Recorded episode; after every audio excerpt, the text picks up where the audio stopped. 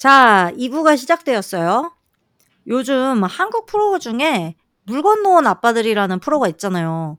그 오, 각, 저 그거 엄청 좋아요. 그쵸. 각 나라별 육아 방법이 나와서 저는 애도 없지만 재밌게 보고 있어요. 맞아요. 예전에는 슈퍼맨이 돌아왔다를 보면서 육아를 쉽게 접할 수 있었다면 지금은 이 프로그램을 보면서 더욱더 다양한 육아 방법을 알 수 있게 되는 것 같아서 재밌더라고요. 맞아. 이게 진짜 문화 같은 것도 많이 보여주고 슈돌은 지금도 하고 있는 있는 것 같아요. 그래요? 음, 모르겠어요. 어쨌든 간 뭐. 재미가 없어 가지고. 어, 일단 그리고 보면서 이제 아빠들이 다 잘생겼어. 그래서 뭐 어. TV 나오는 거겠죠. 맞아. 그리고 다들 육아에 관심이 있어. 물론 뭐 음. 프로그램이 육아 과- 프로그램이니까 관심 있는 척 해야 되겠지만 그래. 저의 최애 아빠는 남아공 자연주의 아빠예요. 어, 왜요? 그 어떤 부분이? 그 앤디 앤디 앤디 어, 어. 이빨 엄청 많은 사람. 어떤 부분이 좋아? 어. 그냥 아기가 막 우니까 엄마한테 음. 혼나서 막 우니까 자기가 음. 막 데려 울려고 하는 부분에서 너무 귀엽더라고요. 좀 찐따미를 좋아하는구나. 음. 찐따서 다해. 찐따처럼 막 울려 그래 가지고 너 왜 울어? 앤디 씨 왜 울어? 죄송해요. 음. 저도 앤디 씨 사랑합니다. 좋아해요. 좋아해 우리. 음. 언니는 누가 제일 좋아요? 저는 이탈리아의 알베르토가 너무 좋은데 아, 사실 알베르. 재밌게 보고 있는 건 일본 아빠 미노리예요. 음. 근데 내 남편이었으면 하는 건 알베. 너무 완벽해. 잘생겨서 그런 거 아니에요? 아, 뭐 그것도 중요하죠. 피지컬. 근데 개인적으로 저는 이태리 남자가 제 스타일은 아니에요. 저는 Dutch나 바이킹의 후예들 쪽 선호합니다. 아 이제 우락, 울그락 불그락 오락부락한 분들 좋아하시는구나. 음, 음. 역시 잘 맞네요. 형부랑 스타일이 겹치잖아요. 아, 바이킹 쪽이 전혀 아니에요. 제 이상형과는 거리가 멉니다. 그치만 사랑은 이상형을 따라가지 않아요. 그럼요. 저희가 1부에서도 말했듯 사랑은 대화가 잘 통하는 사람이 1번. 그럼, 그럼. 대화가 최고야. 그리고 이제 저는, 아, 이 사람이랑 결혼해야겠다 생각했었던 포인트들이 좀 많았어요. 어, 궁금해, 궁금해. 음. 저는 이제 결혼할 파트너를 물색하고 있기 때문에 이런 조언들이 굉장히 필요한 시기거든요. 음. 한번 얘기해 주세요. 일단은, 일단 나이가 이제 결혼할 나이라고 내가 생각을 했었던 게 제일 크고, 그 결혼할 타이밍이었었던 것 같고, 그 타이밍에 내가 이 남자를 만났었던 것도 중요한데, 그게 다가 아니고, 진짜 제가 술 마시고 친구들 만나는 걸 정말 좋아해요. 근데 이제 한국 남자들은 여자친구가 술을 만나 마시고 다니면 진짜 싫어하거든요. 친구 때는 맨날 마시자고 하다가 막상 그 친구가 내 여친이 되면 술은 안 마셨고 좀 참한 여자를 원하는 것 같아. 음, 근데 이 친구는 그냥 저를 있는 그대로 좋아해주는 느낌이었어요. 저를 좀 존중해준다고 생각하게 만들어줬고, 그런 느낌이 들어서 안정감이 처음부터 되게 컸던 것 같아요. 어, 그런 안정감 있는 연애를, 어, 진짜, 진짜 오랜만에 했어요. 음, 있는 그대로의 모습을 좋아해 주는 거 음, 진짜 중요한 것 같아요. 맞아. 음, 내 모습을 자꾸 바꾸려는 사람이 있잖아요. 자기한테 맞추려고 하는 사람들? 그쵸. 자기가 원하는 방향으로 바꾸려는 사람들이 있어요. 근데 저도 생각해보면 어릴 때는 그랬던 것 같아요, 저도. 음, 맞아. 이게 뭐, 남자가 여자한테, 남자가 남자, 뭐, 이게 어느 누구라고 할 것 없이 서로한테 그렇게 원하게 된다면 음, 정말 힘들죠. 음, 음. 제가 오프닝에서 말한 거 있잖아요. 그 오프닝 멘트로 제대로 된 사람을 만났다는 분명한 증거는 함께 있을 때 변해가는 내 모습이 내 마음에 드는 것. 그러니까 상대방이 나를 바꾸길 조정해서 내가 바뀌는 게 아니라 내가 더 좋은 사람이 되고 싶게끔 나를 이끌어주는 상대를 만난다면 그게 얼마나 이상적이고 좋은 거예요. 오, 맞아요. 좋은 말 같아요. 정말 딱 이거라고 생각하는 게 요구하지 않아도 더 해주고 사- 싶은 사람이 있고요. 음, 막 옆에서 뭐 해줘, 뭐 해줘 이래도 해주기 음. 싫은 사람이 있잖아요. 내가 더 해주고 싶고, 내가 더 좋은 사람이 되어야겠다라고 생각하게끔 옆에서 그만큼 해주는 사람이라면 음. 왜더 좋은 사람이 안 되려고 하겠어요. 음 굳이 바뀌라고 하지 않아도 두 사람이 서로 긍정적인 기운을 준다면 그 관계가 정말 건강한 거죠. 그니까 그렇게 사랑을 하다가 설사 헤어지더라도 두 사람 다 이미 감정적으로나 인격적으로나 한참 성장해 있을 거예요. 그니까 그런 사랑을 무서워하지 말고 마음 가는 대로 정말 열렬하게 사랑하고 서로에게 좋은 사람으로 기억되었으면 좋겠어요. 그게 또 음. 젊음의 큰 특기인 것 같습니다. 그렇게 사랑 몇 번 하면 나중에는 마음이 그 열렬한 사랑을 하고 싶어도 또 못하게 되는 날이 올 수도 있거든요. 그러니까 그런 어. 마음이 있을 때 정말 열렬히 사랑해라. 멋진 말이네요. 열렬히 사랑해라. 해라 좀. 참 시기도 그렇고 사랑이라는 게 많은 요소들이 한꺼번에 결합되어 있잖아요. 음. 그 안에서 뜻이 맞고 마음이 맞는 사람을 찾는 게 쉽지 않은데 음. 도전조차 하지 않으면 뭐 무섭다고 겪어보지 않으면 그걸 어떻게 알겠어요. never know. never know. 그러니까 실패하는 거에 두려워 말고 음. 또 언제나 또 성공할 거라고 생각하지도 말고 그래. 음, 마음 가는 대로 해야 하는 것 같아요. 맞아요. 어떻게 항상 성공만 해요? 그렇지 않아요? 음. 그렇게 너무 큰 기대도 하지 않되 자기만의 기준은 굳건히 세워놓는 게 그 와중에 좀 중요한 것 같아요. 음. 그리고 좀 자기 자신 자체가 여유가 있고 내 생활에 만족하고 지금 행복하면 좋은 인연은 또 자연스럽게 오더라고요. 내가 마음의 여유가 없으면 좋은 사람이 옆에 와도 그걸 못 느낄 수도 있어요. 음, 그래서 이제 타이밍이 중요하다고들 하는 거 아닐까요? 공감합니다. 자기 음. 인생을 자기가 선택하지 못하면 그 누구도 자기를 선택해주지 않는다. 제가 오프닝에서 했던 말인데 음. 이 말이 지금 딱 그 말 같아요. 음. 그리고 뭐든 한 사람한테 너무 기대려고 하면, 너무 받으려고만 하면 매력이 떨어지고 나머지 사람이 지쳐서 달아나게 되어 있어요. 지쳐. 지쳐버려요. 그래서 일단 1번은 뭐다? 내 인생을 먼저 살아라. 그러니까. 어. 그리고 그 옆에 좋은 사람이 있으면 좋은 사람은 좋은 사람을 알아보고 음. 같이 하자고 하면 뭐 같이 해볼 수 있는 거고 아니면 맞아. 혼자 가는 거죠. My way. 그러니까 내가 내 인생을 즐기고 있으면 옆에나 주위 사람들이 그 사람을 보면 봐도 그 사람은 빛나. 매력이 음. 있는 거지. 어, 저 그렇죠. 사람은 뭐 왜 저렇게 여유가 있고 항상 멋있지? 저 사람 인생은 되게 즐거워 보인다. 나도 저 사람의 어, 옆에 있고 싶다. 이런 생각이 들게끔 되는 것 같아. 맞아. 왜냐면 자기도 그 저렇게 즐겁게 살 수 있겠지라는 생각이 이제 자연스럽게 들 거 아니에요. 긍정적으로도 보이고. 음. 음. 좋다. 어쨌든 지금 우리가 이제 되게 큰 사랑 얘기에 또 푹 빠져 있었는데 이제 오늘 주제인 국제 커플. 저는 개인적으로 그 국제 커플의 가장 큰 차이는 언어인 것 같아요. 음. 그러니까 언어도 문화니까 이게 문화 차이인 거겠죠. 그나마 우리는 이제 영어가 막 완벽하진 않아도 한국인들은 그래도 어느 정도 영어는 되잖아요. 근데 그쵸. 둘 다 영어가 모국어가 아닌 커플들은 정말 대화가 그 100% 완벽하게 전달될지 않을 때도 많을 것 같아요. 많죠. 많죠, 많죠. 그 물 건너온 아빠들을 보면 음. 대부분 한국말을 하잖아요, 아빠가. 그쵸. 그러다 보니까 이제 공용어가 한국어가 되는 거고 음. 저희는 이제 캐나다에 살고 있으니까 아무래도 음. 영어로 대화를 하는데 음.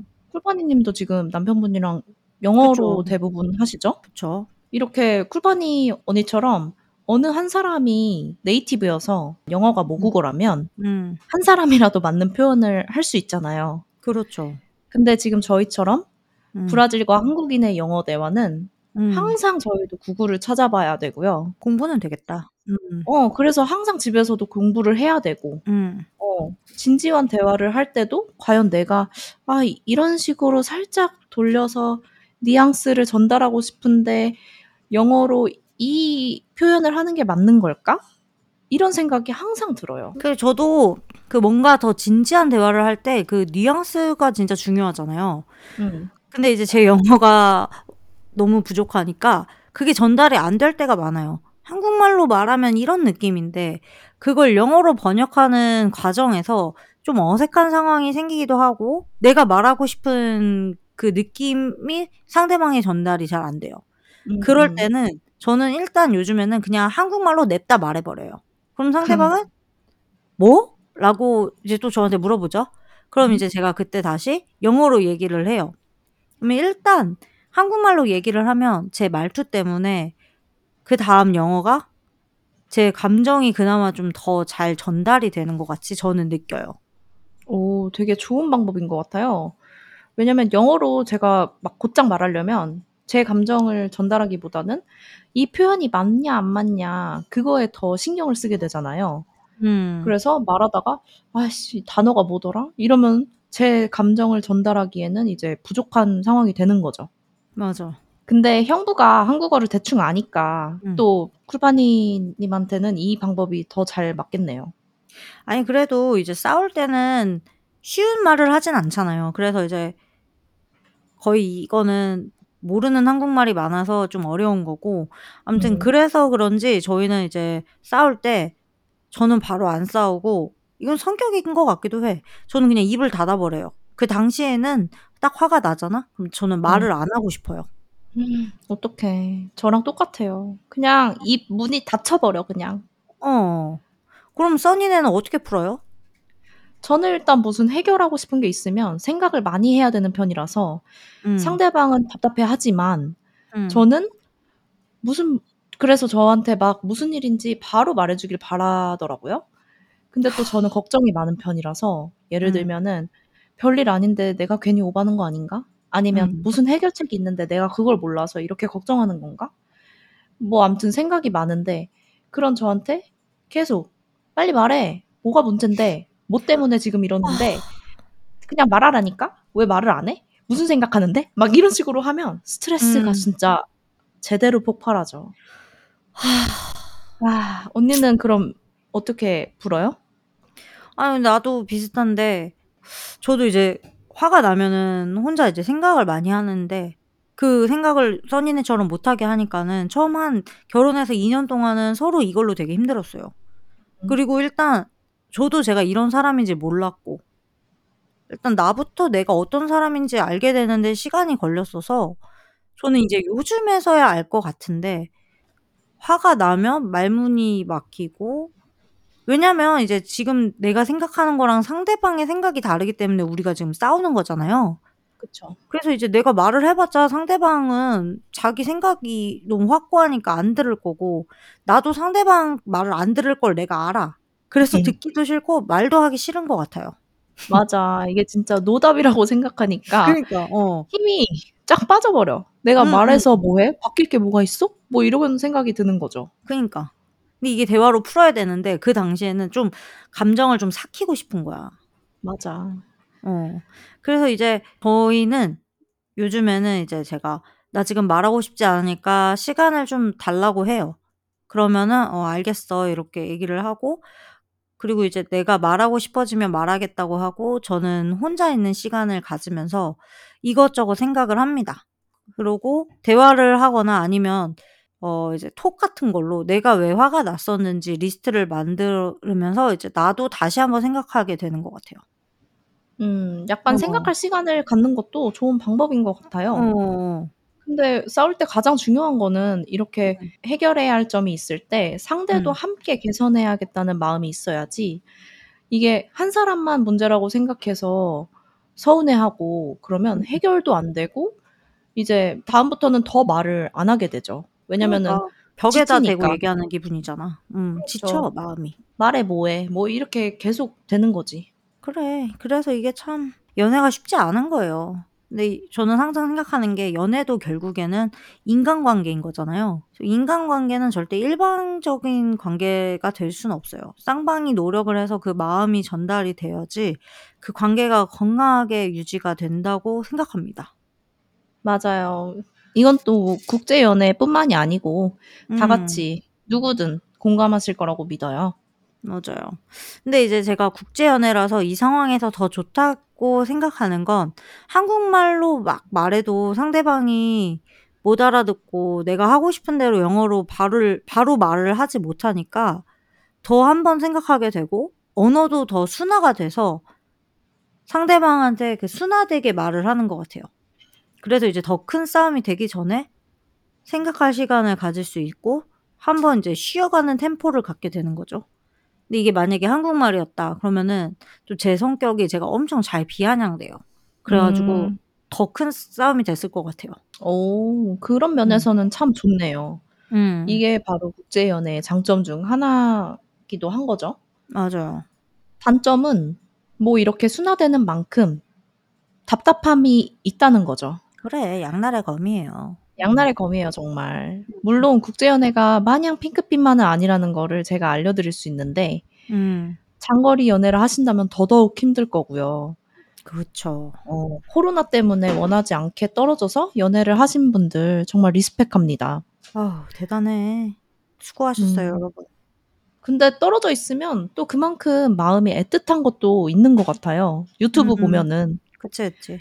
어 붙어 있을 때 겪는 불편함들을 안 겪을 수도 있고 음. 또 육체적인 사랑이 아니고 정말 음. 정신적으로 연결된 사랑이니까 음. 이 관계를 유지하는 거니까 아무래도 더 단단하다. 우리의 사랑은 정말 대단하다. 이렇게 느낄 것 어. 같아요. 맞아. 그럴 것 같아. 음. 저는 해본 적이 없어서 그런데 어 쿨파니 언니는 잠시 한국에 있을 때 남편분이랑 장거리 연애 얼마 동안 하셨죠? 저희 이제 8개월 정도 했어요. 아. 음. Oh my God. 맞아요. 그게 이제 결혼하자 하고 8개월 한 거죠?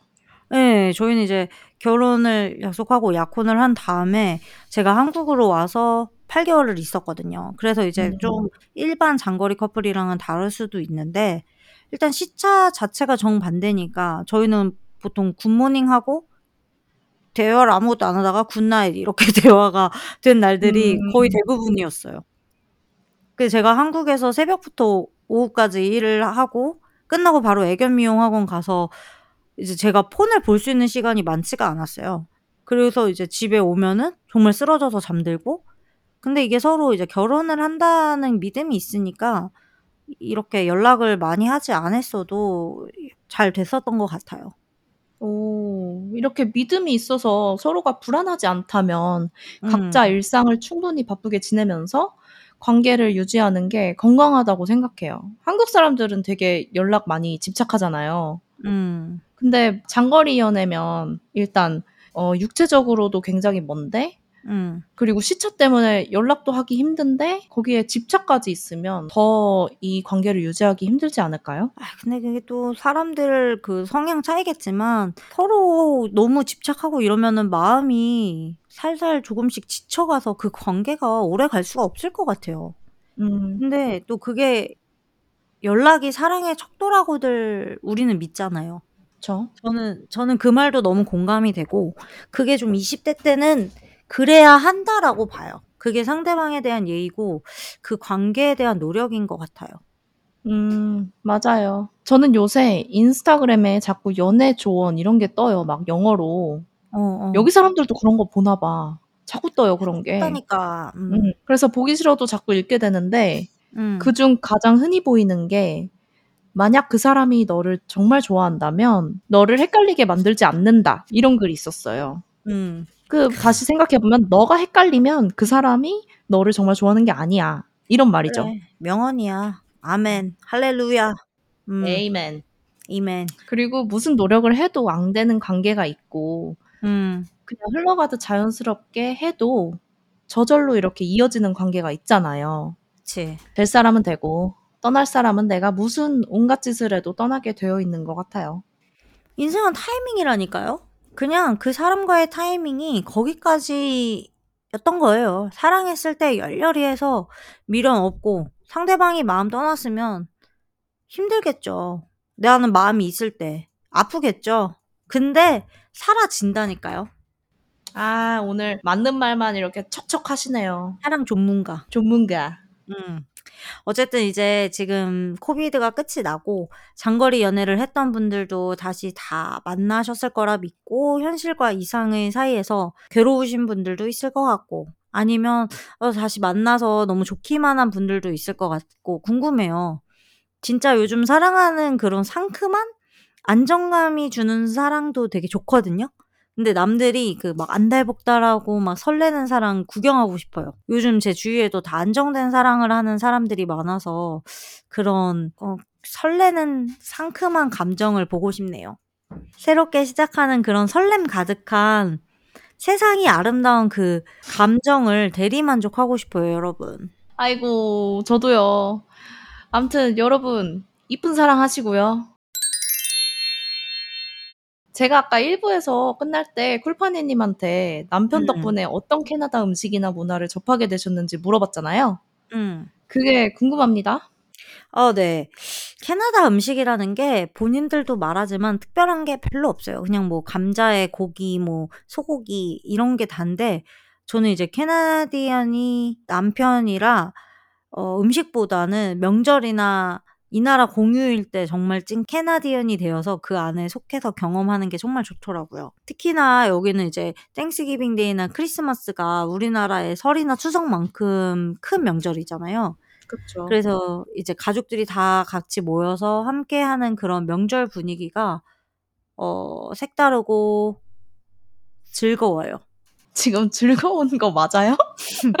즐겁습니다.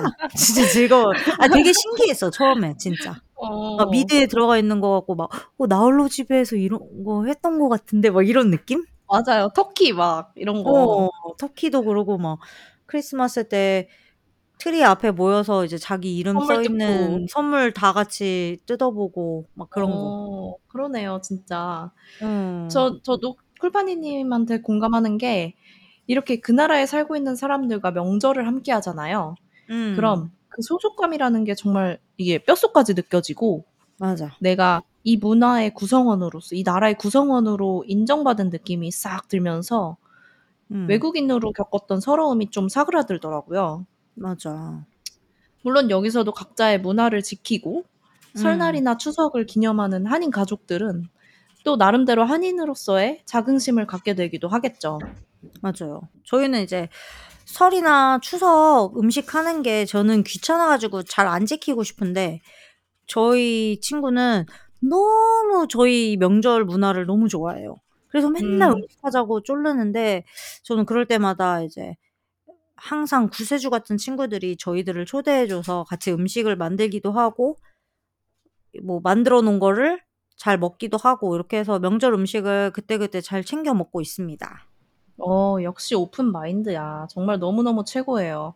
형부 최고고, 음. 명절은 진짜 다 같이 모이는 맛이 있잖아요. 그러니까. 어, 다 같이 아니고 뭐 둘만 있고 혼자만 있고 이러면 명절 느낌도 안 나고, 맛이 굳이 없어. 뭐그 맛이 안 나. 어. 음. 챙겨 먹을 맛도 안 나요. 뭐 그러니까. 명절까지 갈 것도 없고, 생일만 음. 해도 혼자 있으면 음. 뭐 미역국 굳이 뭐 만들어 먹나, 햄버거나 먹자, 뭐 이렇게 된단 그래. 말이죠. 북적북적 해야 돼, 명절은. 어, 이렇게 음. 국제 커플들은 다양한 명절을 체험할 수 있는 것도 또 다른 장점이라고 생각해요.